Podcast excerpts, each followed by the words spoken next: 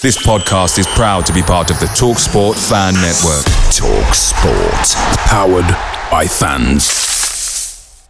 The TalkSport Fan Network is proudly supported by McDelivery, bringing you the food you love. McDelivery brings a top-tier lineup of food right to your door. No matter the result, you'll always be winning with McDelivery. Order now on the McDonald's app and you'll get rewards points delivered too. So that ordering today means some tasty rewards for tomorrow. Only via app at participating restaurants. 18 plus rewards registration required. Points only on menu items, delivery fee and terms apply. See mcdonalds.com.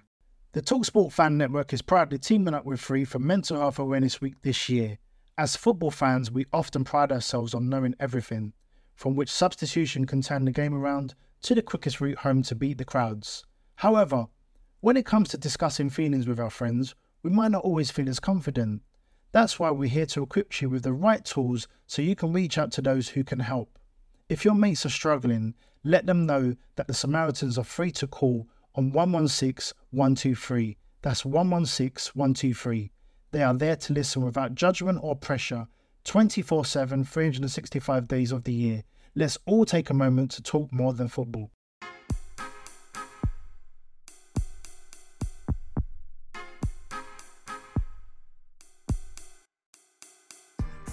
Oh, Reapbarrows, how's it going? Welcome back to the Blue Army podcast. This is episode 38, and I'm sorry, sorry for having a holiday. Sorry, sorry about that. Bloody hell, I didn't time it very well, did I? Did I? You might have heard a little bit of giggling there. That means you could have guessed that everybody's favorite return guest is back. It's Will. Say hello, Wills. Hello, Liam. How's things? Uh, it's good, mate. It's good. It's really good. Uh, like I said, I've been on holiday. Uh, I'm fully recharged.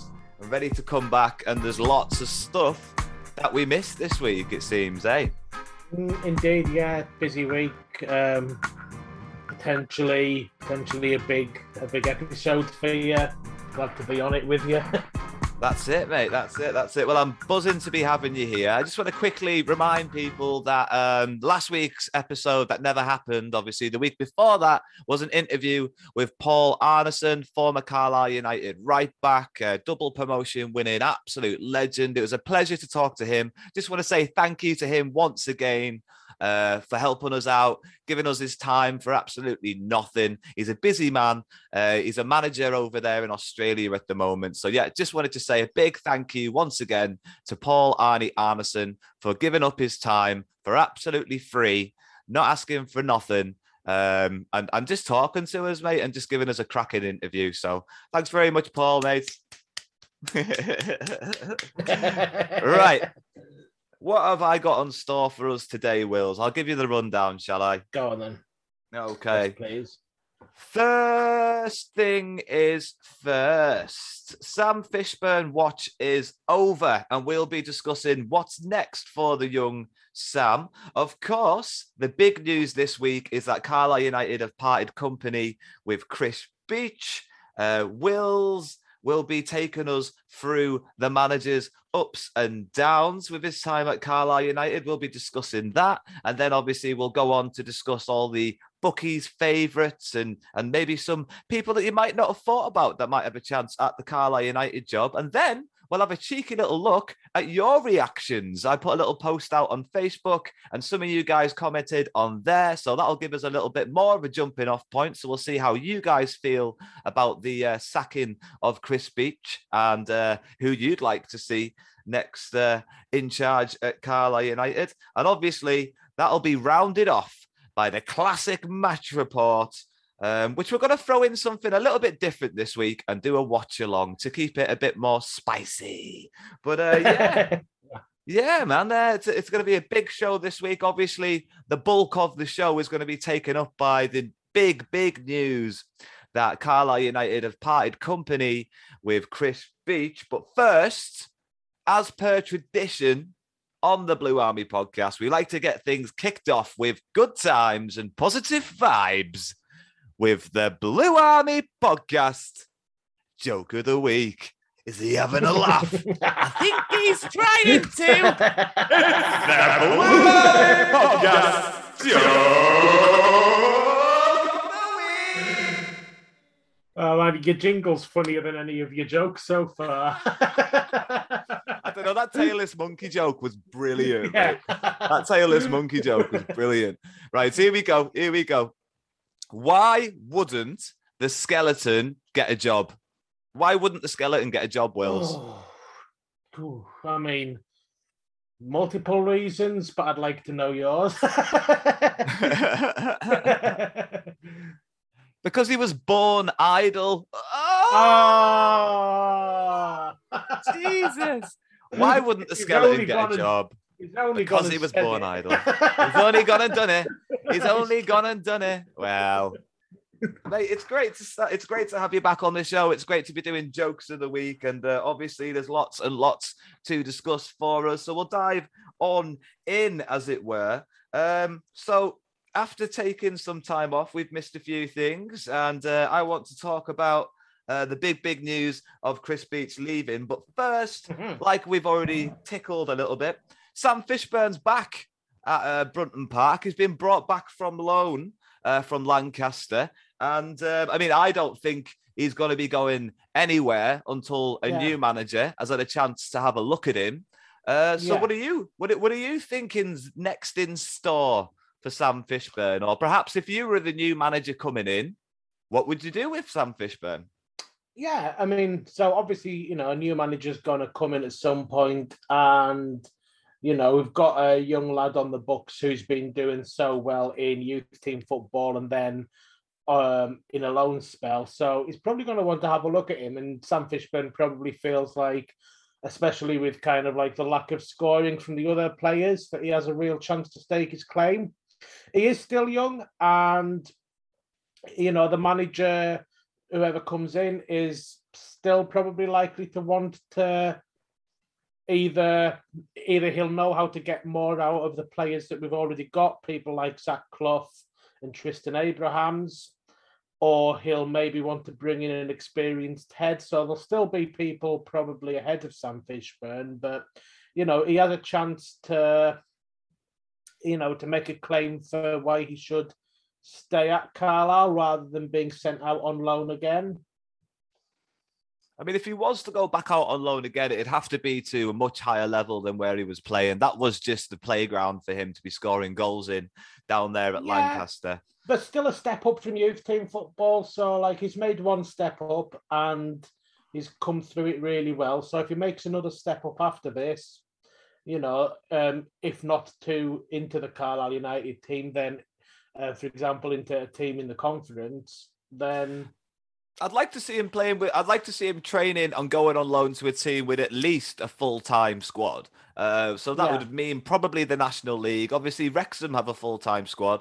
Um, I think uh, there's someone else uh, in the in the lower leagues that has a, has a full time squad I as mean, there's well. a few of them. I imagine Stockport ju- probably do. Um, they- they- I'm- then- just just outside the uh, the conference is what I'm talking. That division Oh, just right, outside the conference as well. There's only one or two Uh, teams yeah. just outside there. But even still, I wouldn't mind if you York went on loan to that level. Yeah, York as well. I think are up there. Uh, Other teams that also have quite rich backers can afford to be full time. Shields. I think potentially. I think some they've players got, like, maybe. a bit of money. South Shields. Mm. Oh, that's right. We've discussed that in the past, actually. I think we discussed that last season that there was some heavy investment coming in that way. But um, mate, I don't think that Sam Fish bringing it back on to Sam Fishburn. I don't feel like Sam Fishburn's going to be going anywhere for a while. I think if a new manager comes in, they're going to be told by the board that are recruiting to actually play Fishburn because I think the board see pound signs when they look at Fishburn, and if Yeah. he score a couple of goals this season, they could easily sell him for six figures next year. And that's just putting your foot down as a board and saying, play this lad a bit. You know what I mean? And I think they I think they can be like that with a new manager coming in. I yeah, think they might it depends on the. a little bit. I mean, yeah, I mean, whether that's a good or a bad thing could depend on the circumstances. Because if we are in for a really difficult season of slogging against, you know, just trying to pick up points here and there, and if we are in for a season where we, you know, go on to lose a good proportion of our games. Not always the best thing for a kid to come into, especially a forward if he's not going to get much service, and if he's you know if he's going to end up being made to look worse than he is, or you know if if we're just in games where the only thing that's going to kind of get us through that is having big big experience in the squad somewhere. So it depends on how this season goes as to whether it's necessarily a good thing to for the board to be saying to any manager, "We want you to play this kid." Yeah. Um, obviously, I'd like to see an experienced striker come in. I think we mentioned that before the transfer window closed and Yeah. after the transfer window closed. That it was a big, Yeah. there's a big gap in the attack with no experience really up front. And Mhm. obviously, Clough for the last two years has been playing more in a, a wide or a central midfield role rather than as a Yeah. striker. And he's obviously came into the squad wanting to be a striker and being given the opportunity to play as a striker as well. So Yeah. Obviously with a new manager coming in, it might be a bit of a shock to the system for Clough, and he might be asked to do a few different things that he might not have been signed up to do at the start of the season. So we'll Yeah. see more about his character as the season goes on. Um, but yes, Sam Fishburn, I hope he gets his opportunity. I really do. I don't think that he's going to be out of his depth at this level. I don't want to see him coming off the bench week in, week out and just being given 10 minutes, 11 minutes. I don't think that's going to do his development any favors. So if you're going Yeah. to do that with the young man, send him out on loan to a full time team, get him training with that full time team, not training with us and just playing games with them. Um, Yeah. But if you're going to play him, play him for at least 60 minutes a game and if he's really not Yeah. playing well then get rid but you need you need to give him the chance to gain the experience at this level and i don't think there's a difference when you throw on a Sam Fishburn in the last half an hour of a game. I don't think he's that kind of a player. I don't think he's an impact sub kind of player. I don't think his game Yeah. is about pace and stretching defenders like that. Is about getting in the right position and finding the back of the net.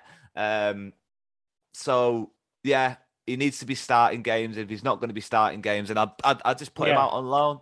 Um, and there's no harm, no foul putting a kid out on loan at Yeah. that age. Yeah, well, you know, he might get a few games to prove himself, and you know, we might see in that time if he is gonna just you know start starting games and scoring goals as you know as you hope for in this division.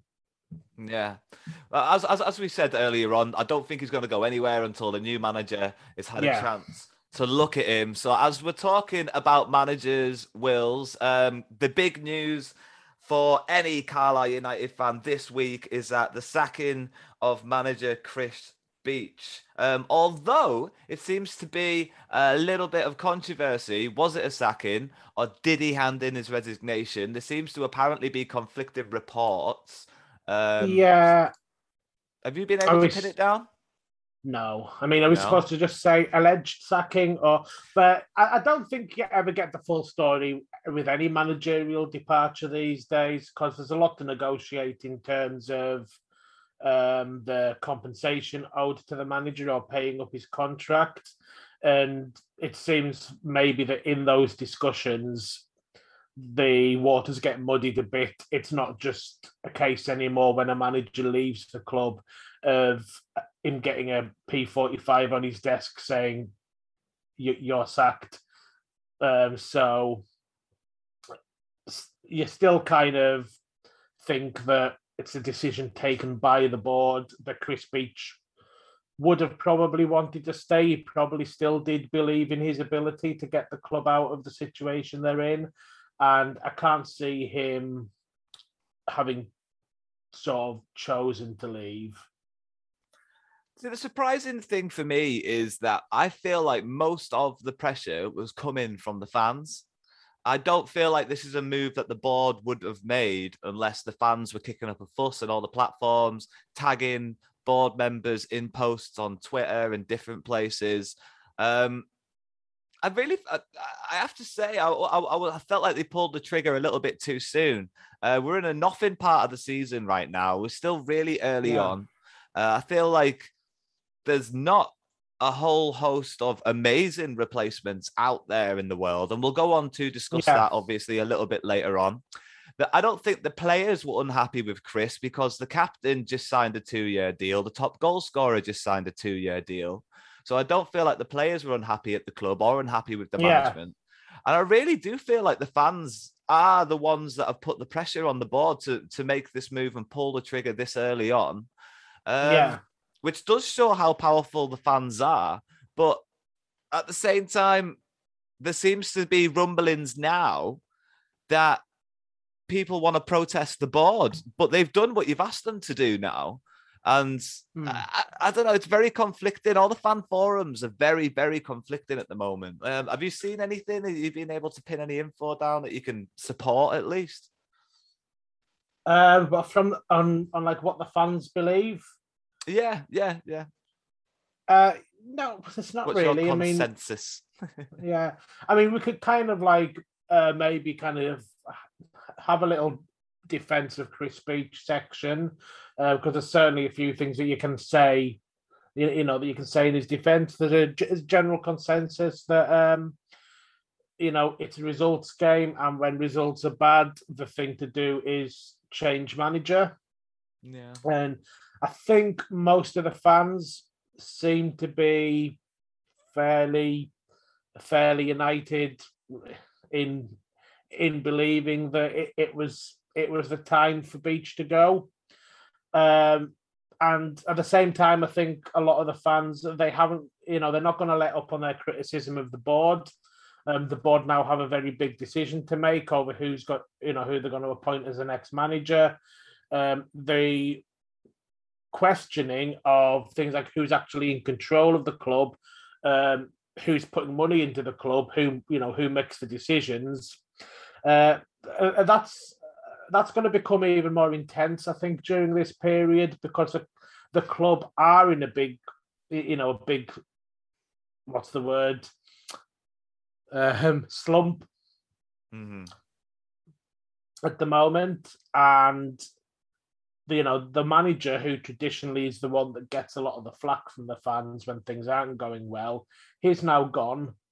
Um, David Holdsworth and the rest of the board were already coming in for a lot of criticism. I think they're just going to come in for even more criticism now, and um, I, I've heard rumours about a, a possible fans protest before the next home game. So, as I say, um, sacking the manager is not going to ease any of the pressure on the board at all. I don't think. Yeah, which is also one of the reasons I was surprised that they pulled the trigger this early on. I feel like two more games maybe would have been a fairer, fairer shake of the whistle, spe- especially compared to how high he's been able to take the team in the past.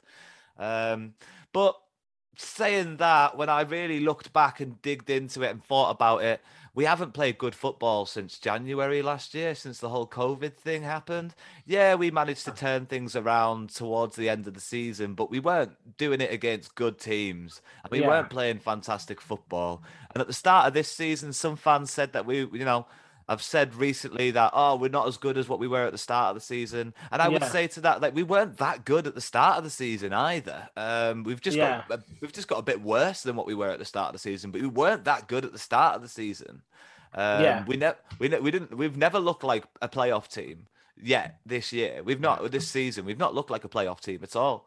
Um, yeah, no. but obviously, because of what the bookies say, because of uh, what the odds would have been for us to have reached certain positions in the league, because we were nowhere near predicted to be down there, Yeah, um, it's come as it, it's come it's come as a big shock. But we've not played very well at all this season so far, and for the most part of last season, even though we got to the top of the league, for the most part of last season, we weren't yeah, playing great football. We weren't. Um, when it worked, it really worked, but it didn't work for most of last season, and it hasn't worked at all this season. So, when you really think it down, he's had a lot of opportunities. Um, because he could have got he could have got sacked last year when we when we didn't win a game for eleven was it eleven games we didn't win a game. yeah. Um, I think you know. Obviously, he had um, he had a certain amount of goodwill built up last year, and also the circumstances around our dropping form. Hmm. Um, I know Carlisle fans generally a bit more critical of the management than football pundits generally, but certainly most of the neutral football pundits last season felt that Chris Beech had been unlucky and that the you know uh, going a whole month without playing any games, having COVID in the squads, and not being able to train because of weather circumstances as well. That kind of like perfect storm of things that happened just after Christmas. You can say like that's that obviously affected us in some way, and um, a lot of the neutral pundits that I kind of pay, uh, pay attention to were kind of willing to basically blame that for the entirety of what happened in the second half of next season. And you know, even now um, in the you know in the um, articles that they've put together as Chris Beech is now you know in the wake of the departure of Chris Beech, and um, there's still there's still a lot of those people saying Carl would probably have gotten promoted last season if it wasn't for COVID which is it's, it's a lot more forgiving, obviously, than fans of United have been. Um, and you know we've seen firsthand some of the performances last season. Uh, my you know my personal view on that was that I think I think it is kind of like probably clear to most people that that the the going that whole month without being able to train properly and without playing had a big impact on on our momentum and on our fitness, and we were never able to come back from that.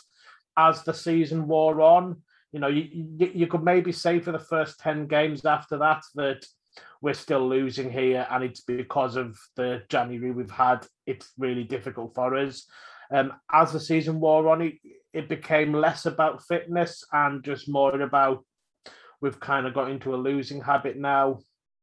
Um, I did expect us to just kind of like pick things up this season, although didn't I, don't think that transfer window went particularly well as well. And uh, and that's another thing that people can say to the, in defence of Chris Beech is that he tried really hard to keep a squad together that started last season really well, and he found that basically the the, the, the club and those above him weren't prepared to really try to keep players like um, Offrande Zanzala, like Paul Farman, like Rhys Bennett. I was going to mention a little bit of that, but Wills, you've done a bit of yeah. research about Chris Beech, and I didn't want to tread on your toes at all. um, so I'm, I do not want to go into too much of a debate until you've had a chance to take us through um, some of Chris Beech's ups and downs uh, with his time at Carlisle United, and, and and maybe that'll give all of us a little bit of a better perspective. Um, and we'll be able to make our minds up about whether or not it was a good decision to stick or twist, as it were. Yeah, certainly. So, I mean, I think we can kind of divide Chris Beech's tenure at Carlisle into four segments. He uh, he came in uh, replacing Steven Pressley um, in the nineteen uh, yeah uh, nineteen twenty season and uh, that season was also cut short because of COVID. But at the time it was cut short, we were kind of pulling ourselves away. We were in uh, 20th spot when he came in, and he oversaw us getting into the third round of the FA Cup. And by the time that, uh, either way, I think we were in 18th when we ended, but we were also looking much safer to be fair. wasn't um, you know, wasn't a march up the division, and there wasn't a huge amount of wins. But um, I think he he did his reputation a world of good. He uh, by the time the season ended, I don't think anyone was really concerned that we were going to get relegated. Whereas uh, at the time Pressley was sacked, it seemed like a distinct possibility. So that's the first stage. I mean, Pressley's squad, Pressley's squad on paper wasn't a bad squad. It wasn't a squad that should have been in the position that it was. So when a new manager came in, he had tools to work with. Um, I, he he proved he was a better manager than Pressley. He, he can, yeah, you know, he, and he can he can still stand on that. Yeah, I mean, like one thing that, um, uh, well, a couple of things really that we can kind of say that he did when he came in was um, immediately, he started using Aaron Hayden. Uh, Pressley never really used him. Mm, uh, mm. Pressley signed Aaron Hayden, but he was a just considered to be a a bit of a punt on a young right back who'd been released by Wolves, and and never really got a chance under Pressley. So um, he he, he also converted Jon Mellish into his midfield role, although he didn't really start to do that until the until like a few months into his into his time. I think he was starting to play uh, Mellish in midfield towards the end of that season. Uh, Hmm. Brought in players like Omari Patrick. He brought in Nick Anderton, who although he was later eclipsed, he, he- Nick Anderton was definitely a good signing in that season. I know you kind of say like the season after not so well, and then Look what he, he's but- sitting, on- sitting on the bench at Bristol Rovers now. He couldn't even get a game against us. No, no, yeah, he is. Um, it wasn't great against. Well, you know, it wasn't great in the last part of that season against us, and he's not been great for Bristol Rovers. But definitely at that time, we needed a competent left back, and Nick Anderton came in and was a competent left back. Okay. Um, he, he brought in. He, he did bring in Callum Guy at that point as well, but then Guy got injured, so we didn't really see him for the rest of that season. But you know, he, he, he came in and he made some. He, you know, he made some changes uh, to the uh, to the personnel. So kept us on the first. We're, we're still on stage one here. I've got four stages. But- It's all right. I can ed- I can edit. I can edit bits. It's fine. it's all gold anyway. Fuck it. Keep Yeah. going, man. Stage two um, was the first part of last season, and that's that's kind of where beach ball came around, and you know the, there was a good feeling around the club, even going back to the end of the season before because we were on an upward trajectory. He made big changes to the squad. It was almost a full overhaul. Brought in a lot of new players. I think um, we were the most overhauled squad in the in the EFL that season, Hmm. and we we started poorly but quickly turned it around. I don't know if you remember, we had that um, opening game against Cambridge, uh, which we lost and we beat Southend, and Yeah. then lost to Scunthorpe as well. Wasn't a great We'd also been- season. Yeah, I mean, if you include, we played Oldham in the in the League Cup and lost three 0 and we even had a game before it all started against Fleetwood in the EFL Trophy, which no one really cares about, but we lost that one three one. And Yeah, that was it. I lost- remember there being. I remember that us conceding three a lot at the start of the season. Yeah. Yeah, so like two of those weren't in the league, and um, probably, I mean, nobody would really cared about losing three one to Fleetwood in the EFL Trophy, but because because you kind of had those other three, you know, then it becomes part of a stat. You can say we've conceded three goals three times in a row and lost our first three games. We only did lose one game in the league. Um, beat Southend, lost to Scunthorpe, beat Barrow, and then we beat Port Vale and we beat Colchester, and those were the two really good performances that were kind of like propelled us into the playoff contention at that time of the season. And you know, slow and steady because we had a couple of draws, beat Morecambe, um, good lost to Exeter, good performance against Newport. We're still kind of like dotted around the playoff places. The really good spell came uh, around sort of early December. We had four wins on the bounce: Salford, Bradford, Stevenage, and Mansfield. And then we had um, that game just after Christmas, Walsall, where we actually went top of the table. Yes. I hate Walsall. Yeah. So beat Walsall 2 0 on the 2nd of January, went top of the table. And then our next competitive fixture was against Exeter on the 30th of January. And we actually won that one as well, although we and we had quite a few games in hand. This is where the stage three starts. But at this point, everyone's talking about beach ball. He's one of the hottest managers at this level. Like I say, I I spend probably more time reading and listening to the views of other fans as I do Carlisle United fans because I, I go on forums that are you know, where it's fans of all League Two clubs uh, listen to things like D3, D4, and not the top 20. So, and, you know, more so than to do our own fans. So at, at this point, Chris Beech is hot property, beach ball is the way to go. It's, and it, it, it's getting a lot of kind of credit as well for the way we play football. Um, some, you know, when you kind of look you know, there's some people I've seen they look back at it and say, well, we were only ever a long ball team.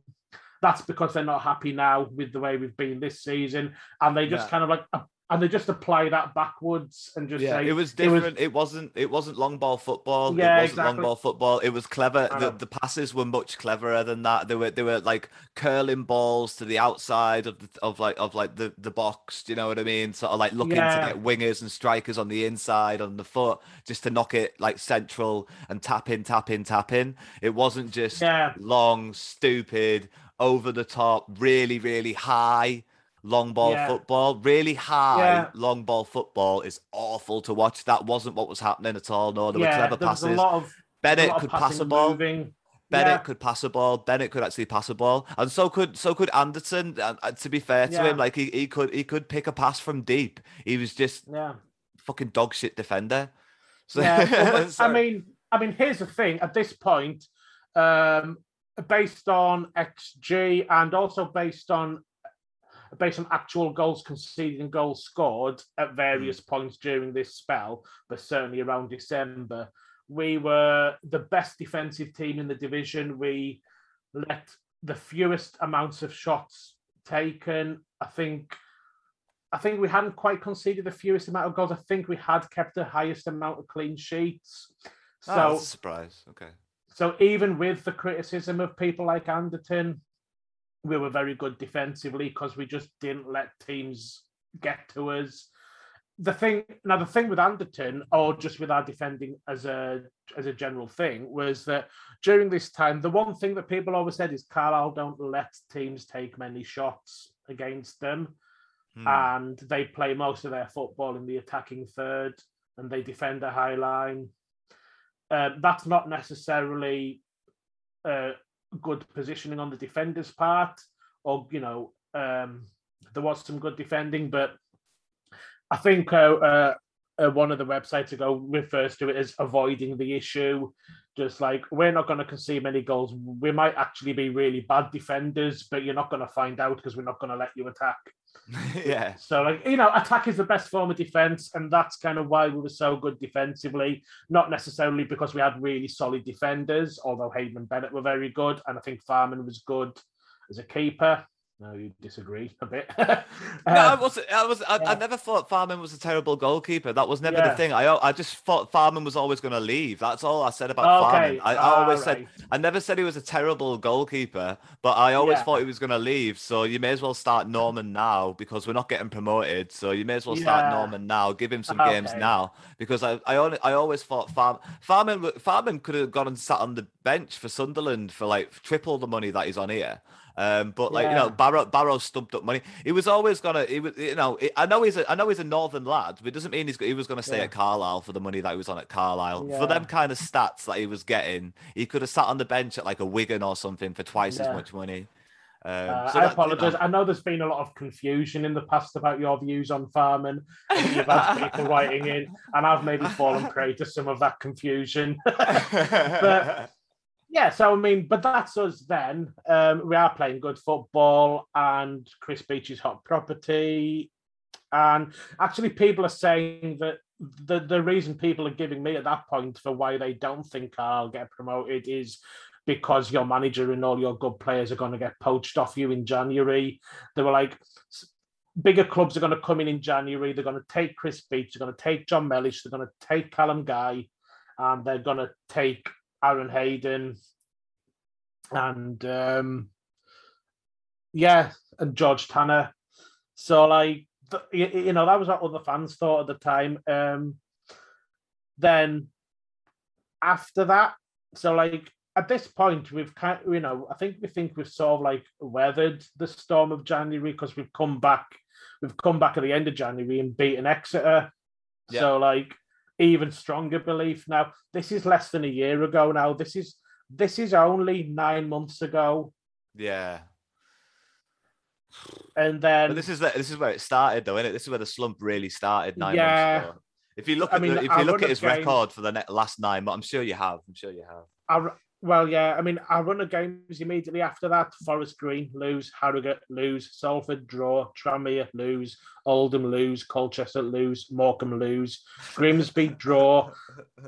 Good win, a good win against Bradford, beat Bradford three one, and then we draw in Mansfield. Then Stevenage lose, Orient Yeah. lose, Cambridge lose.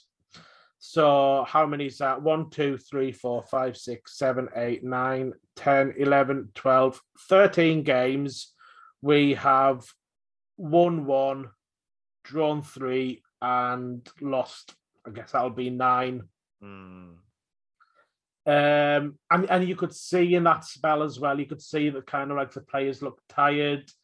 Um, and and you know, and and maybe that that kind of like month off had kind of affected their fitness, and now it was affecting their morale. And um, and then we did we did recover at the end of that season, not quite enough to get into the playoffs, but you know we we went on a three game winning run against Crawley, Southend, and Scunthorpe. Then drew we drew three. At least we weren't losing, but that was we that was a spell where if we'd picked up a couple more wins there, then we would have put ourselves. I mean, we did actually at one point get back into the playoffs briefly, but Yeah. um, Bottled it. yeah, yeah, just too many draws towards the end of that season ultimately, and you know, a few people were saying at the time uh, the Chris Beech was at fault, had to go, had no plan B, couldn't turn it round. Um, and then I, I don't think we really need to talk about this season, stage four.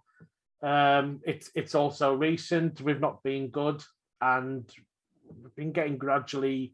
You know, uh, the last three games, three defeats have been really poor. So there's there's stage four for you. I mean, it's recent. It's recent in everyone's memory, so I don't need to go into detail on it. yeah, mate. Yeah, yeah, Yeah. yeah. I mean, it's not been a great start to the season. Um, Yeah. Obviously, if you add if you add this season to the last thirteen games of last season, I think Yeah. combined, like that's like you know only three to f- maybe four wins in the last like twenty four games or something. Yeah, I mean, I will say I've never been a fan of kind of like adding the end of one season to a run of form because, you know, different seasons are different, and it does sound a bit like it's the sort of thing people They're equally as bad. they are equally as bad, um, but I think it's you know each new season's a new roll of the dice, and often you know you only ever hear people bringing last season into it if they want if if they're wanting their stats either to sound good or to sound bad. so like, if we have a decent start to this season, nobody cares about how we ended last season. You know what I mean? Yeah, you don't have to. You don't. You don't. I, I'm- I'm not necessarily. I Yeah. did add them together, but I'm not Yeah. necessarily. The, Oh, the, yeah, the main point. The main point is they're both equally as bad. Like, you know Yeah, I mean, you yeah. you can compare the start of last this season to the end of last Yeah. season because we've on the ratio of win, loses, and draws. You know, that's kind of yeah, neck and neck, let's say. So you can kind of see where where it was going last season, and the fact that it hasn't got better any this season at all at the start of this season. Yeah. And you know, maybe that's why the board have pulled the trigger a little bit sooner than than some people think they should have. Maybe Yeah. because because they've seen it go this way before. And they, they, we don't have the points to go through a bad run of form right now. We need, you know, Yeah. need to dig ourselves out of the situation that we're in. But um, talking about rolling the dice a while ago. because I thought that would be a good segue, and then I Yeah. forgot, and then started talking. But um, yeah, Carlisle are going to end up rolling the dice on some new management. I just want to quickly say that uh, Gav Skelton has been placed in care caretaker charge. And Mm. as I take us through the bookies' early favourites, um, he is in there, so we will talk about him. But the person that has risen to the top of the bookies' favourites as this as this stands right now is a Yeah. former Carlisle United captain and top goal scorer, Danny Granger. Um, is risen to the top of the favourites for the bookies. Um, yeah. he, he on paper looks just as acceptable as any candidate, I suppose, for a Carlisle job. Um, but if you're going to consider consider somebody like Danny Granger, you could consider a whole host of ex Carlisle United players like Peter Murphy um, and Paul Arnison. But we'll go on to discuss like things like that um, because they're all sort of equal levels of management history. Yeah. Danny Granger has been quite successful over at Workington. Obviously, he knows Carlisle United pretty well because of his time there. What are your initial reactions to the fact that Danny Granger is the current favourite for the Carlisle United job? Um, no, I, I think I probably want someone with a bit more league experience, and I'm always a bit wary about. Well, contact lists. Mind you, every time someone says about managers having contact lists, I just think about Graham Kavanagh because because he was the king of contact lists. Didn't really you work need out. somebody, yeah, but you need somebody with a mix of experience of management experience and Yeah. a good contact list. yeah, yeah, Kavanagh yeah, never had good management experience and a good contact list. He only had a good contact list, no experience. Yeah, exactly. uh, but still, I don't know. I kind of like worry that you know we'll kind of bring back some club legend and tarnish his reputation if things go wrong. I'm always a bit worried about that, um, and especially the fact you know when it's it's often as well. I think I see it anyway as an attempt by the board to try and kind of deflect a bit of criticism and get a bit of kind of feel good by appointing a fan favorite and that'll keep everyone happy for a while. But you know, if if if it doesn't work out, um, you know, fans are no less quick to turn on a player who was uh, to turn on a manager who was a former player than they are. Um, if you look at, I mean, uh, Kavanagh was a former player, although uh, admittedly he hadn't like spent his best years at the club. He's not like necessarily a club legend, but he was a former player, turned on very quick. If you look at other clubs, um, uh, Jack Lester was turned on quite quickly at um, Ch- uh, Chesterfield w- when they were in trouble. Um, Solskjaer at Man U, um, oh, he's doing better now when he wasn't doing well. You know, Man U fans had no sentimentality for the fact that it was only Ole Gunnar Solskjaer. They were like, no, he's crap, get rid of him. So, Yeah, yeah, you're right. Yeah, you're right. I'd say um, Newcastle fans never turned on Shearer. They didn't, but Shearer, I think Shearer's spell was brief, and they were already as good as down when he took over, weren't they? I think he just blamed it all on Michael Owen. yeah, yeah, that's what I think. but uh, Shearer's not at all anywhere near the bookies' favourites for taking over Carlisle, so don't worry, don't worry, don't worry. Don't worry. Um, but yeah, Danny Granger's the current number one favourite. Now, I wasn't intending on necessarily doing this in any kind of order, but we'll do the number one and twos because uh, yeah, Danny Granger is neck and neck with Gavin Skelton, who currently is the caretaker manager. Uh, Gavin Skelton, in the past, when ha- when he was the caretaker manager, um, I think what was that? I Just after Cav, I think. uh, uh, was he like? Was he in one of them kind of like joint caretaker manager roles? It's it's because he's been at the club for a while, but then leaves and then comes back, and then he's been in a few different roles.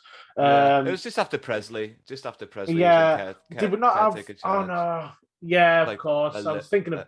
I, I was thinking of Tommy Wright, but that was between.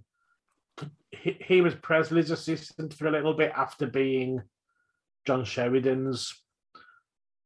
Oh God, John Sherry. Uh, it must have been Skelton after Pressley because I think Skelton was Pressley's assistant as well.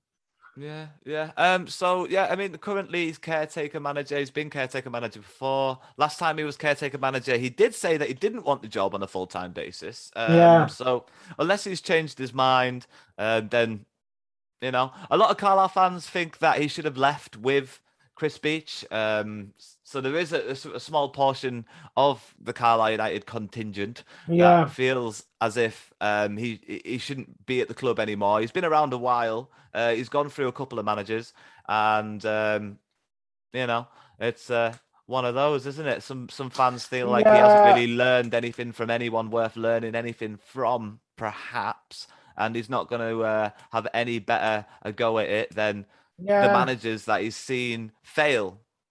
And there you go, a local lad and former player, but there's no sentimentality. So, yeah. Oh, and I, I think the the board would maybe just want to appoint him as the as the cheap option, and him maybe just become the next Cav, which is not uh, necessarily a scathing attack on his footballing ability or his coaching ability because I don't know anything about it, but just like appointing him as a cheap option, possibly just kind of like the board kind of you know following that pattern again that they did with Kavanagh. Well, Gav Skelton is equal odds with Danny Granger. They're Yeah. both five to one with the bookies. Uh, like you said, um, another past player for Carlisle United, although it was right at the start of his career when he was at Carlisle. He went over to Workington, then Gretna. Uh, he did his bit around here. Uh, he worked, played for Barrow as well and Annan. So he, he is Mm. very much a, a local guy who, who loves his Yeah. football. Um, but speaking about Annan, the next person on my list is number 12 to 1 odds and Blue Army TV's favorite personal choice for the job. Uh, it's Peter Yeah. Murphy. Um, Peter Murphy. Now, I haven't heard the best of stories about Peter Murphy, and I feel like maybe he needs a couple more years um, in Yeah. management first before going. It might just be a bit too much, a bit too soon for Murphy. Again, another person Yeah, like Skelton and like Granger, who won't necessarily have a good contact list, uh, doesn't necessarily have league experience, and um, it might be it might be a difficult first full time job in management for them. Yeah, perhaps I maybe a bit too much too soon. yeah. I mean, it's it's going to be difficult for anyone who comes in. So, um, unless they've got like the ability to turn us around fast, then you know whoever does take over is probably going to have a long hard season, and there's they're probably going to have a section of the fan base that dislike them no matter what, unless they you know unless they do come in and just play beautiful football and get us up the league. Yeah, I mean, it, I mean, it's another one of those players that's in that list of ex Carlisle United players that most fans would probably just be happy with. Is also a cheap Yeah. option. Yeah, Ticks the boxes for the board, ticks the boxes for the fans, and you know, ticks the boxes financially, but not necessarily. months down the line. Yeah, yeah, not necessarily one of the uh, like like a, a great option uh, that you that you'd really get excited about seeing. Um, Mhm. just because lack of experience, not not because of anything like controversial. yeah, But um, yeah, the last person that I've got on my um on the bookies list that I've sort of put together for myself is uh, Gary Caldwell, um, recently manager of Partick Thistle. He's sixteen to one odds. Um, he sort of bowed out of football after five years at Wigan. Uh, that's where he sort of like did a little bit of coaching on the side as well. He's also in the odds for the Newport County job and the Sheffield United job. So he's being touted Sheffield around the place. Mm. Um, Yeah. so, sorry, South South South End United. Oh, job. like um, so he's been he's been touted around the place. Um, he's obviously been manager at Chesterfield. He did take over at Wigan for a little bit. Um, didn't have the best of times at Wigan, unfortunately. Um, doing a difficult period for the club, and um, then he's most recently been with, with Partick Partick Thistle. Um, yeah, I, I- I feel like he brings something different to the table. He would have a pretty decent contact list and maybe be able to bring something different to the team and shore up that defense, perhaps, because obviously being a former defender himself, he might be able to sort out that defense uh, a little bit and, and sort out the leaks. I don't think we've got a bad squad. I feel like a manager could come. It, it's not a bad job for a manager to come in and go, um, I'll put Zach Clough up front and then, um, you know, give some confidence to Jack Armer at left back, give some confidence to Brennan Dickenson at the left and just fire stuff down the left. You know what I mean? And, and just get it Yeah. into the fucking box. You know, it wouldn't be that hard to fucking come up with a game plan, give some confidence to a few players, and really kickstart the season. So, yeah, I'd like to see, I'd like to see the defense get sorted out, and um, I'd like to see somebody that can bring in an experienced striker. And I feel like Gary Caldwell is a player that could uh, potentially have the contact list to bring us a pretty decent striker that could uh, help out young Sam Fishburn with uh, a bit of knowledge. and uh, yeah, maybe we'll get the best out of every world.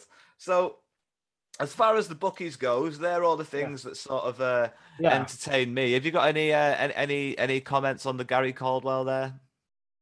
No, I mean, um, I haven't, you know, that's completely out of the blue for me. I don't really know anything about him other than that he managed around in. before. Yeah, yeah. Uh, it's an interesting one, but like I say, I, I don't know enough about him to say whether I think that you have a point or not.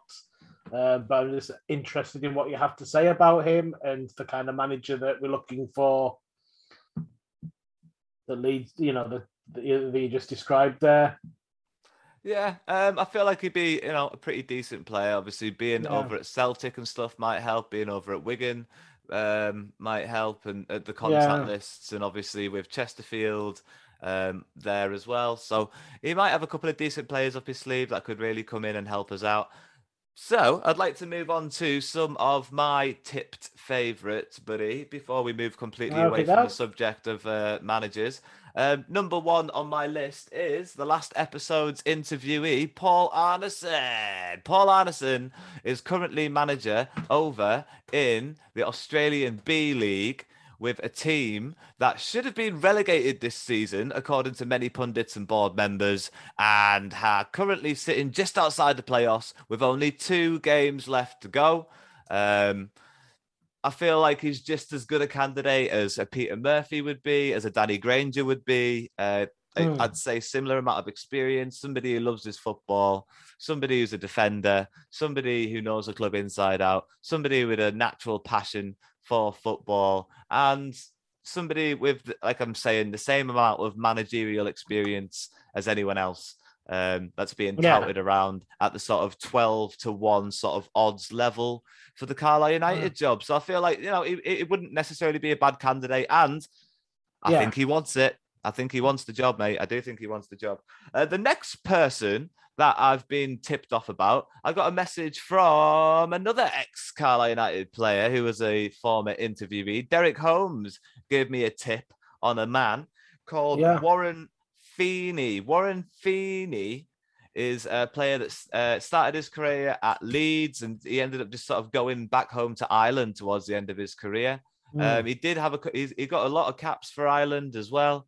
Um, most recently, he's been managing over in Bulgaria, and he won uh, a league a league title over in Bulgaria. He's been assistant manager at Crawley Town and Notts County uh, in 2017, 2018 with Harry Kewell. Um, and then he's been at Newport County. Um, he's also managed over in Ireland with Linfield. So he's got a bit a whole host of experience. And obviously he's been willing to do a bit of traveling to stay within management. And Yeah. um, you know, I feel like he, he he might be an outside choice. I haven't seen his name mentioned at all by any any bookies or anything. I have seen Harry Yeah. Kewell's name mentioned a lot. Um, he's obviously somebody that's gone out there and had a view to how to play football, and he's been able to go out and gather the experience and, and play his own style of football. And it obviously it got he got it working in Bulgaria with the team that he had over there. Uh, I will say, interestingly enough, that team in Bulgaria have just been bought by an Abu Dhabi business investment group, so it, yeah. he might get a bumper deal, and we might not be able to afford him. So we'll see. well, I guess we'll just have to see sort of what happens there. Um, but yeah, I feel like that that that might be. I'm not somebody that I would have ever thought about uh, nominating for the Carlisle job, but after sort of looking up his CV, um, thanks to Derek giving us the heads up, looks like a decent shout actually on paper. Yeah, I mean, uh, I can kind of, you know, I can I can kind of get behind the idea of like looking at a manager who's got a a lot of varied experience, maybe more for, you know, if we're kind of like looking up. I don't know if it's necessarily the sort of appointment you want to make if you're kind of worried about relegation this season. Hmm.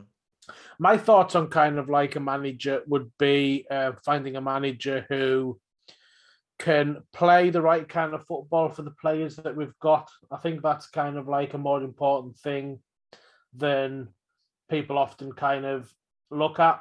Um, and you know, I that's kind of like research that someone like David Holdsworth's going to have to do because I can't, you know, fans tend not to really know much about the style of football that other teams and other players play unless they're like particularly well known. But there's plenty of videos that can be watched of you know prospective managers and how they play. Because um, what you get when um, you know uh, when a, a manager like uh, what we had with Chris Beech kind of enters that kind of like really difficult point of their career, quite just before being sacked, is that is, is that you get the accusation of he's no plan B. He he has one way of playing and he can't switch it. And that's kind of something that we talked about on here before that um, despite all the changes to the personnel, Chris Beech was still trying to get us to play beach ball. He was still trying to get us to like win the ball high up the field, but we didn't have the right players to do that. And the and the end result was it just became very long ball because there was nobody kind of picking the ball up. So it just sailed over and over, and um, the strikers ended up chasing it. And you know the and the criticism comes that like he, he needs to change it. Why isn't he changing it? He's got no plan B. And but that's something that you see over and over with different managers um, uh, managers at other clubs. You hear other fans saying that their manager who's struggling has no plan B. Uh, we said it about Pressley, we said it about um, Curle, and we said it about Abbott. And I, I, I, think we probably said that Kavanagh has no plan A, to be fair. But um, so like, but what the what that's kind of like led me to uh, like my own conclusion is that um, most managers don't have a plan B. They have a way of playing because getting a team to play a certain way is it is more complicated than just kind of like planning the system on paper and saying like this is how we want you to play you've got to know how to coach the players into playing that way um mm. you know you've got to know all all the possibilities as well you know you can't just say we're going to play in this way you've got to then kind of like apply that apply that tactic to what if the opponents do this? Uh, what do we do in this situation? So, like, you know, a set of tactics to play in a certain system probably a lot more complicated than us fans tend to think. And therefore, you know, any manager down at this level probably has their way of playing, and it's just too much for them to like if they end up with as Chris Beech has, with maybe not the players, or, uh, you know, not the squad that he hoped to go into the season with. And he's got players like Zach Clough who don't really fit in with the way that he hoped he was playing. Then, um, you know, although it might seem simple to just be like, well, play another way, then ultimately, ultimately, perhaps that's not possible because he he, you know, even if Chris Beech sees the problem, he doesn't have the experience or knowledge to coach the players into playing into playing a different way. And you've and and then what you've got to do is you've got to kind of change the manager and find a manager who already has that, you know, playing in that way, rather than expecting to simply sign a good manager and hope that he can then adapt himself to the players available. Yeah. Got to kind of but then that kind of like I, I I then have no answer to follow that up by because then the question is like, well, I don't know how any of these managers who are on our shortlist, I don't know what their style is, um, if any of them. I mean, I think we can kind of like hazard a guess at what style would probably work best for us. Um, with with players like Zach Clough and to an extent Abrahams, um, we've still got um, well, we've got Mampala, we've still got Toure. We need ball to feet. And we need Yeah. ball to feet attacking third, which is maybe kind of would have worked under Beach if we had the right players in other places to uh, to get the ball down and make sure that um, once we got into the attacking third, the ball was on the ground. So uh, we we need a manager who can kind of like either train the players that we've got to play in a way that suits um, uh, the likes of Clough or or a manager who's able to maybe bring in one or two other players, extra players to uh, to make that system work. Yeah, I, I know from personal um, friendships from old Yeah. uh, work Workington heads that Danny Grainger likes to play out from the back, but on the ground. Um, so you know that might that might be a better appointment. And Mur- Murph, I think, is Yeah. also the same as that. I feel like he likes to play out from the back. Do we have ground. players too? Play out from the back on the ground. I think um, Whelan's looking like he's, you know, he, he has that. I don't think McDonald really does. I think Mellor um, does. Yeah, Mellor and um, um, uh, I He hasn't think been it's showing really. it a- recently. He hasn't been showing it recently, but he was he could Yeah. he could last year. He could he could carry the ball last year, play Yeah. one two. Yeah, Um, yeah. But when you play the ball along the ground, you've still got to be going forwards with it because if you're in defence, you know, it doesn't matter how you get the ball out of defence, you've got to do it fairly promptly, post haste, you know, not just kind of like keep it there forever. Yeah, true. The um some of the other names I'll I'll quickly fire off that caught my eye at least, and and the odds around those. Um, Michael Bridges is a ten to one odds. I wouldn't waste your money on Michael no. Bridges becoming Was the next not Palace messed about United manager. I think he got messed about a bit last time, and also Yeah. I think he used that to get a little bit more money out of his TV contract Yeah. over in Australia. And he Yeah. obviously he's got a family in Australia, so I don't think he'd necessarily been overly keen about relocating now um, or making the journey back even for an interview. To be completely honest, and um, he's at ten to one odds. I wouldn't waste your money on that. I wouldn't waste your money on Sol Campbell. That's twelve to one. Um, I don't think he. I don't think he's coming up here. Uh, just don't. I mean, I just you know, don't. he, he makes a lot of noise about how he's kind of like you know willing to take almost any job. So Mm, would he would he be? Yeah, yeah, I mean, he- he'll have to put his his. Well, he won't get any money where his mouth is if he comes here. But that's, that's that's that's that's another Yeah. that's another reason I don't necessarily think he'd take the job.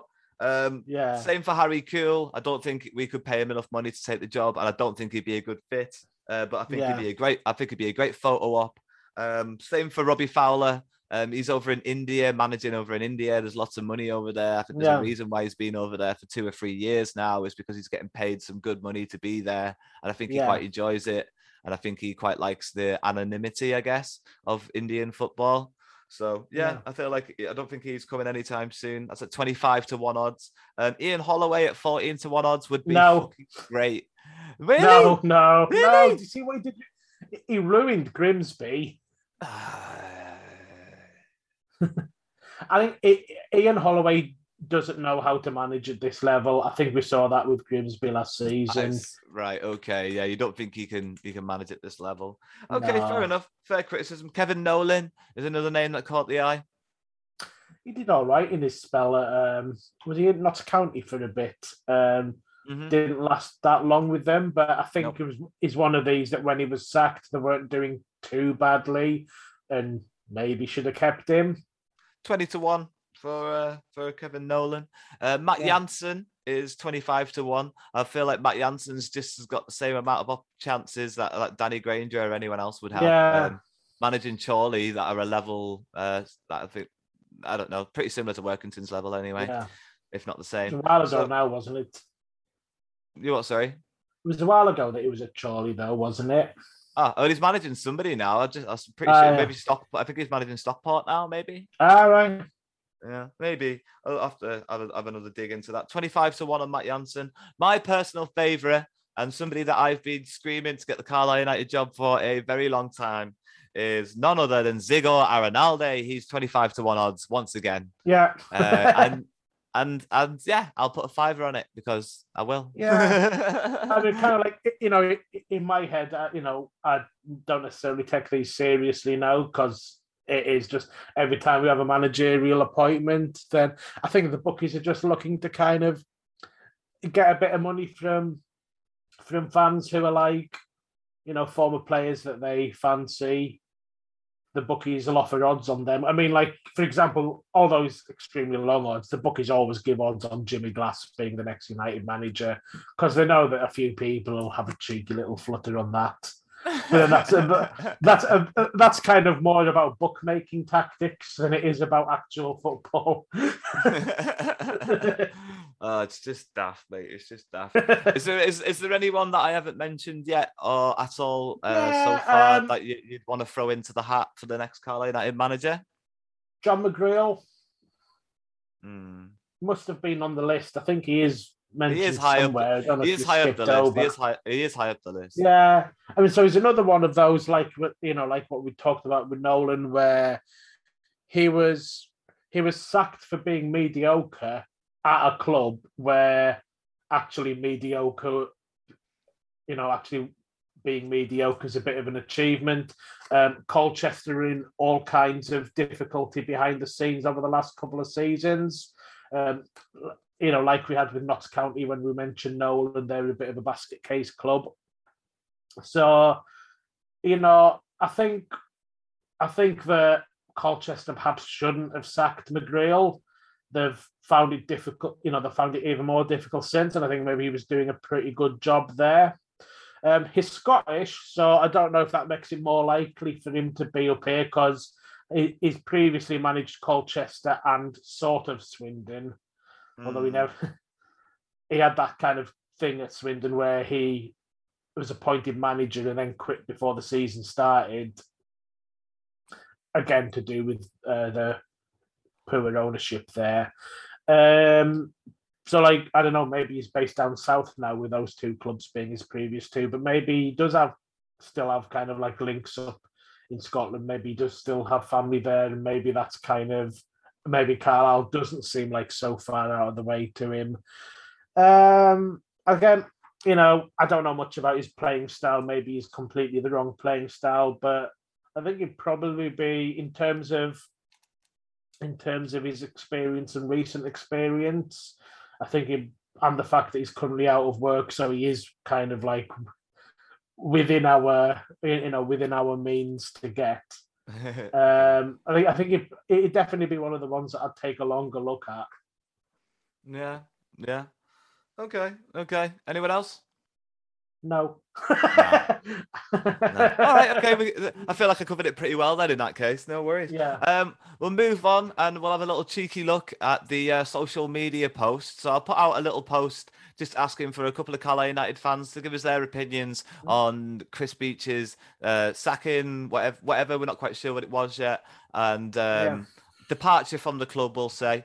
Um, and, uh, and and see if they'd like to see anyone else in the job. So uh, Courtney Johnson said, uh, personally, I would have give him a few more games. Found him quite arrogant in interviews, but thought when played passing football, it was brilliant to watch. Would love a manager like Ian Holloway. not the sort of, uh, not the sort of manager where we all say it. He okay next season let's push on this season and sort it out.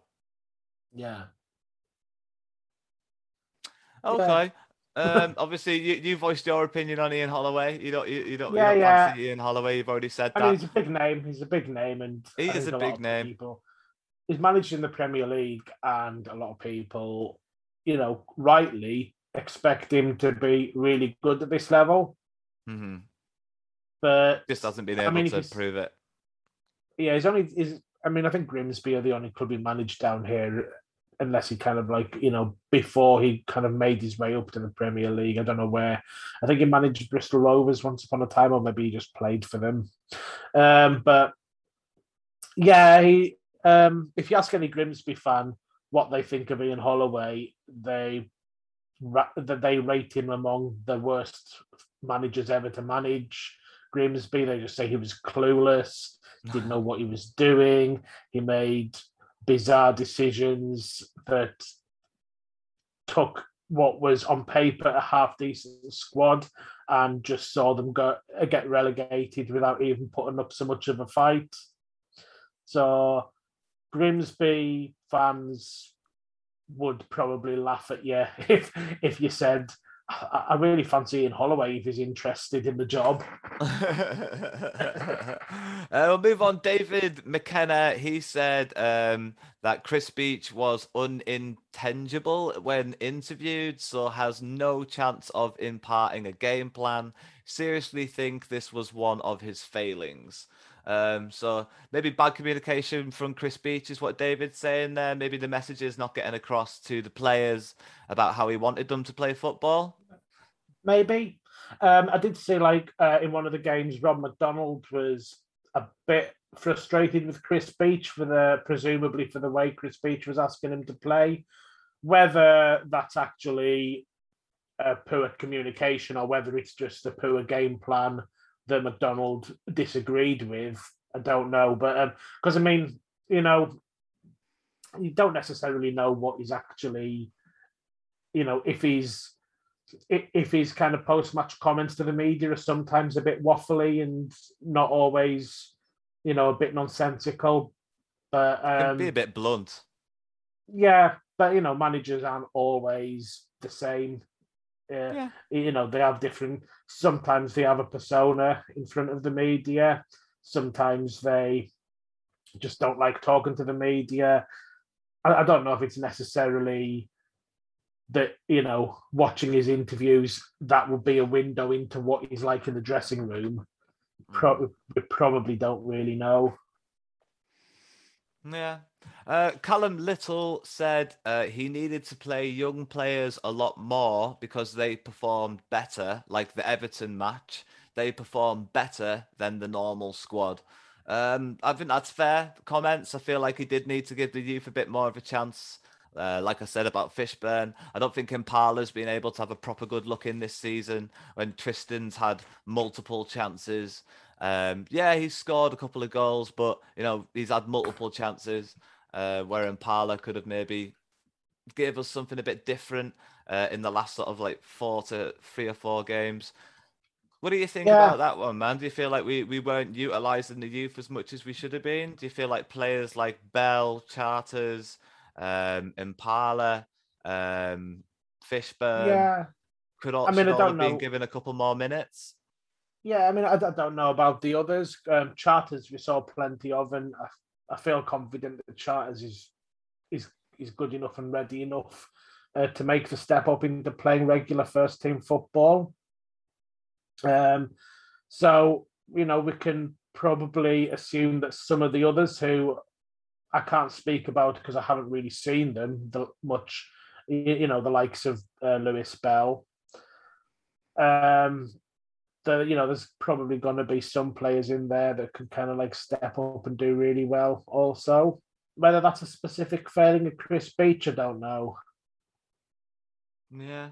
Um so let's go and we're going to finish that little portion mate and we'll just do the classic match report with a twist all right? Um mm. We're going to talk about Carlisle United's 3 0 defeat against Bristol Rovers, but we're going to try and do it in, in, in a like a blast. We're gonna just sort of like try and try and get through it as quick as we can in the most enjoyable way possible. Yeah. Um, as per usual. When I'll you say us... enjoyable. you know, it'll be what it'll be, but it'll be over as quick yeah. as possible. It'll be over as yeah, quick yeah, as possible. Um, so it won't be too painful. But uh, yeah, we'll blast through it. And uh, if the listeners out there, if you want to join in, geg in, um, you can go on YouTube, type in the highlights. We've been calling them the low lights for Carlisle Yeah. United versus Bristol Rovers, and we'll do a little watch along sort of thing. And I'll say, I'll, I'll, I'll maybe shout pause every now and again, but I'll try not to very Yeah. often. And Yeah. uh, we'll get through it in no time. It's only two minutes and two seconds, the highlights. But uh, yeah, I'll give you a two minutes and two. Mine says two minutes and one. Uh, okay, fair enough. I'm pretty sure it'll be fine. though. Hopefully, we're looking at the same highlights. Um, I'm sure they'll be fine. Official CUFC. Yeah, I just on YouTube, like I- on the probably on, yeah, yeah, yeah. on the, on the uh, yeah, I'm on the official UFC thing. Yeah, I'm on the official. All right. UFC. Yeah, I'll be, I'm not giving Bristol Rovers the views, Mara. um, so yeah, the Carlisle United lineup for Chris Beech's last ever match in charge of Carlisle United is as follows: Jensen in goal. There was injury to Norman this week, and Jensen has been brought in to replace him, and he'll probably be there for a while unless we can look to bring in somebody else. But I don't mind Jensen being there, even though the Yeah. result was what it was. Uh, Divine, Feeney, Whelan, and Armer is your back line. So Divine there at right back. Um, Alessandra, Guy, and Mellish in the midfield with Clough, Young, and Dickenson playing in the front facing three. So uh, the lineup obviously quite different, quite experimental, um, quite brash when you look at it. There was a lot of yellow cards during the game, so um, it seemed a bit desperate, maybe, uh, for Chris Beech's last game in charge. What, what what were your initial reactions to the starting lineup? Yeah, it's uh, pretty different. He's kind of trying different things. Uh, some of it forced through injuries. Um, so the defense is a bit makeshift, but um, uh, I think so. You know, with Kelvin Mellor and Rob McDonald both out, are both out injured. We've had to kind of do what we can. Um, I kind of was listening to Radio Cumbria, and they had it down as a four-two-three-one formation, or is it four-two, maybe four-two-one-three, or one. But they had they had it with Zach Clough in their in their minds was it was going to be spec- you know specifically uh, in a deep lying role just in front of a midfield two sort of a- right. well a deep I think they saw it as a deep sitting midfield two of Guy and Mellish mm-hmm. with Clough playing between them and the and Andy Young as a lone attacker and Dickenson and Alessandra providing wide support. Yeah, I, I think mm, I think I would have liked to see Gibson slotted in there somewhere. Is injured. He was well, on the bench. He was on the bench. Yeah, He he's came, back he came, injury. he came, he came on and played a yeah, lot. I think. I think that yeah I think that is. I think the reason he wasn't in the starting lineup was because he's been injured. Okay. Okay. I mean, makes sense. Makes sense. Yeah. Um. So yeah, let's uh, let's go on and we'll do the little watch along sort of thing. Uh, I'm on the Yeah. YouTube now. You're right. It's two minutes and one second, and uh, I've obviously hit mute. Yeah. And um, now There's no sound on it anyway. Oh, that's right. Yeah, that's right. No, no, Yeah. that's right. Yeah, yeah, yeah. I think because there was an advert at the start, I hit mute. Um, but Ah. anyway, um, Counters in. yeah, I'll I'll go three, two, one, then click, mate. All right. Yeah. Three, two, one, click. All right. So we got the Okay, I think we're gonna get that. I think we're gonna get the title first. So here comes Bristol Rovers over the top. Uh Feeney looks a bit out of position there. yeah, I think that was well wide Uh, of the goal, though. Not a lot Speculative, to yeah, about. speculative shots from a long way out. Guy with a yeah, nice ball in there. Yeah, That's a nice- penalty to me. I'm gonna pause that there, mate. Like, I'll go back like to to night like 20 seconds maybe. I want Yeah. to look at that. I'm on look at that again, Alessandra. and then the ball in goes into. Alessandra. I'll Count, pause are you it. counting us into? 23 I'm seconds. on 20 seconds. 23. I'm on 23 now. Okay, so I'll go back to 20 seconds. Yeah. Okay, and then in three, two, one, go. That's Callum balls in again. Yeah, good ball. Is that a penalty? Uh, was the was the was the contact with the feet there? actually There's a shot from know. Dickenson as claim, well. we don't claim anything. No, there was a shot from Dickenson as well, and it wasn't that good. Here comes Bristol Rovers. It's, it's it is nice play this actually, and he he just skins him inside out and scores there. Yeah, I Um, mean, you know, the the other defenders are in decent positions, but he, a good finish from a tight angle. If you know if that if that ball doesn't go in, then you probably say that we kind of restricted him to a tight angle. Interesting. Yeah. This. I'll pause that. I'll pause that there. I'll pause that there on the one minute mark, and we'll go back to fifty-two seconds, and uh, we'll hit play. Okay, counters in. Three, two, one.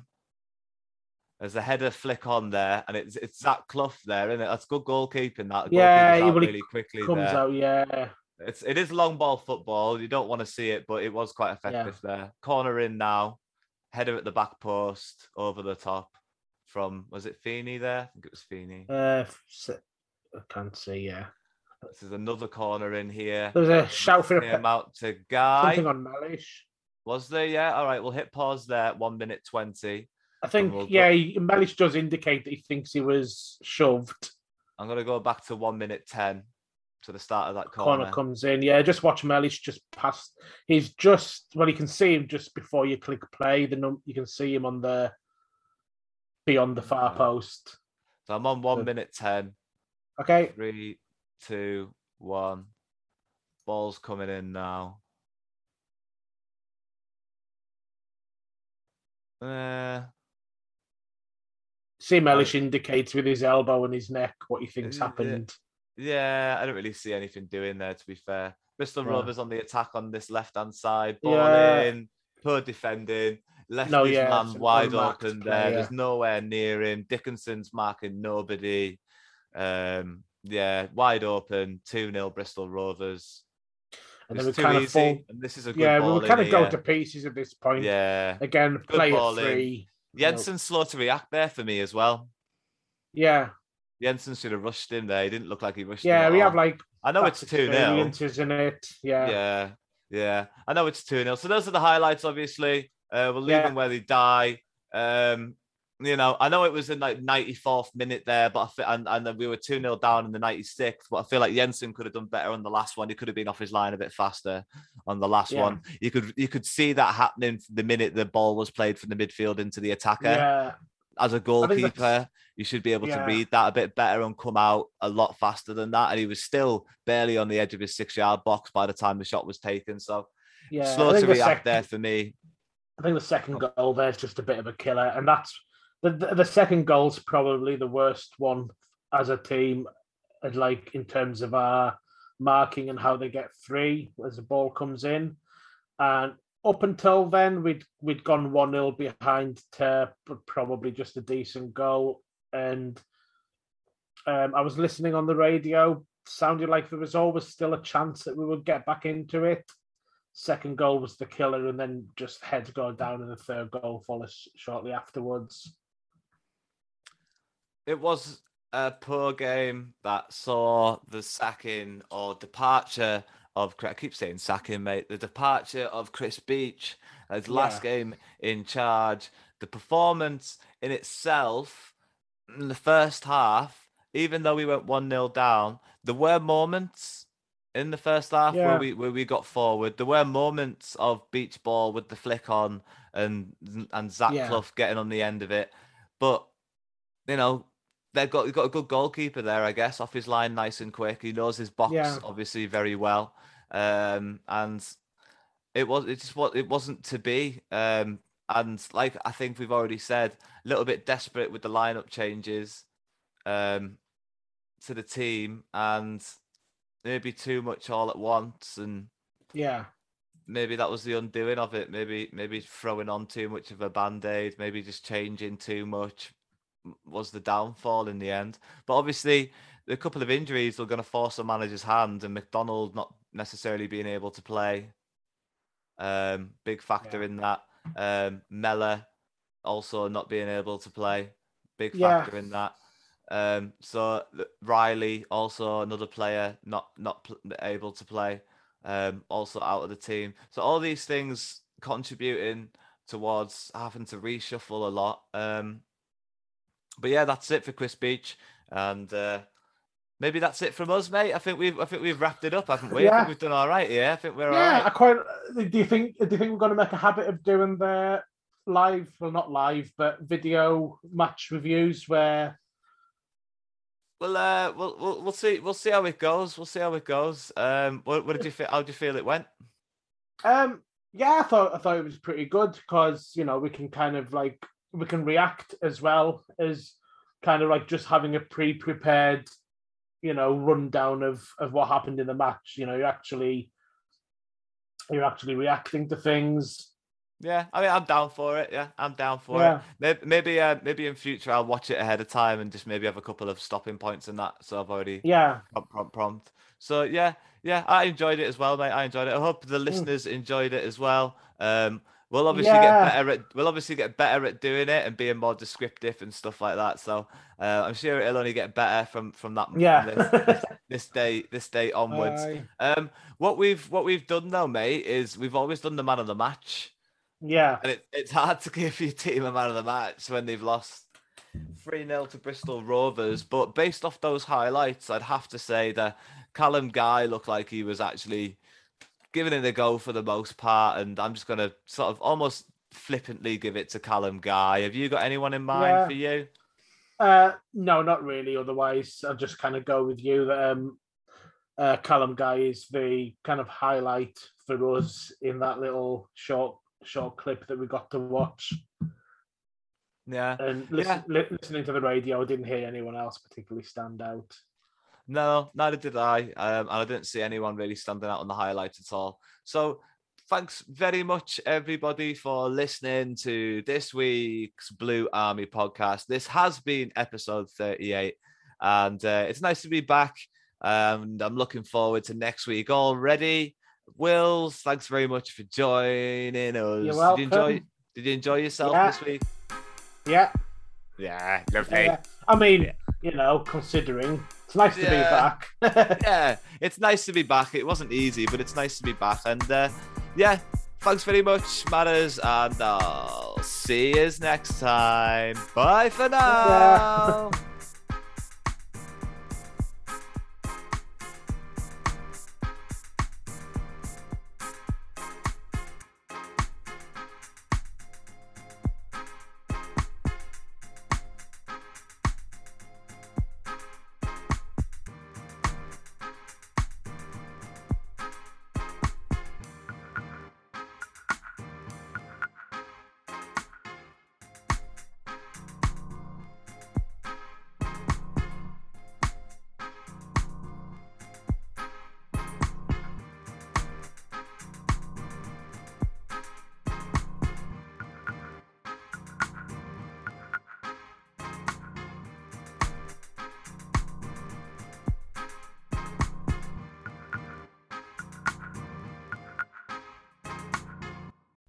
Talksport Fan Network is proudly teaming up with Free for Mental Health Awareness Week this year.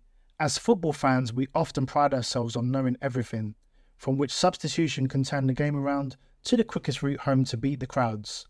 However, when it comes to discussing feelings with our friends, we might not always feel as confident. That's why we're here to equip you with the right tools so you can reach out to those who can help. If your mates are struggling, let them know that the Samaritans are free to call on 116 123. That's 116 123.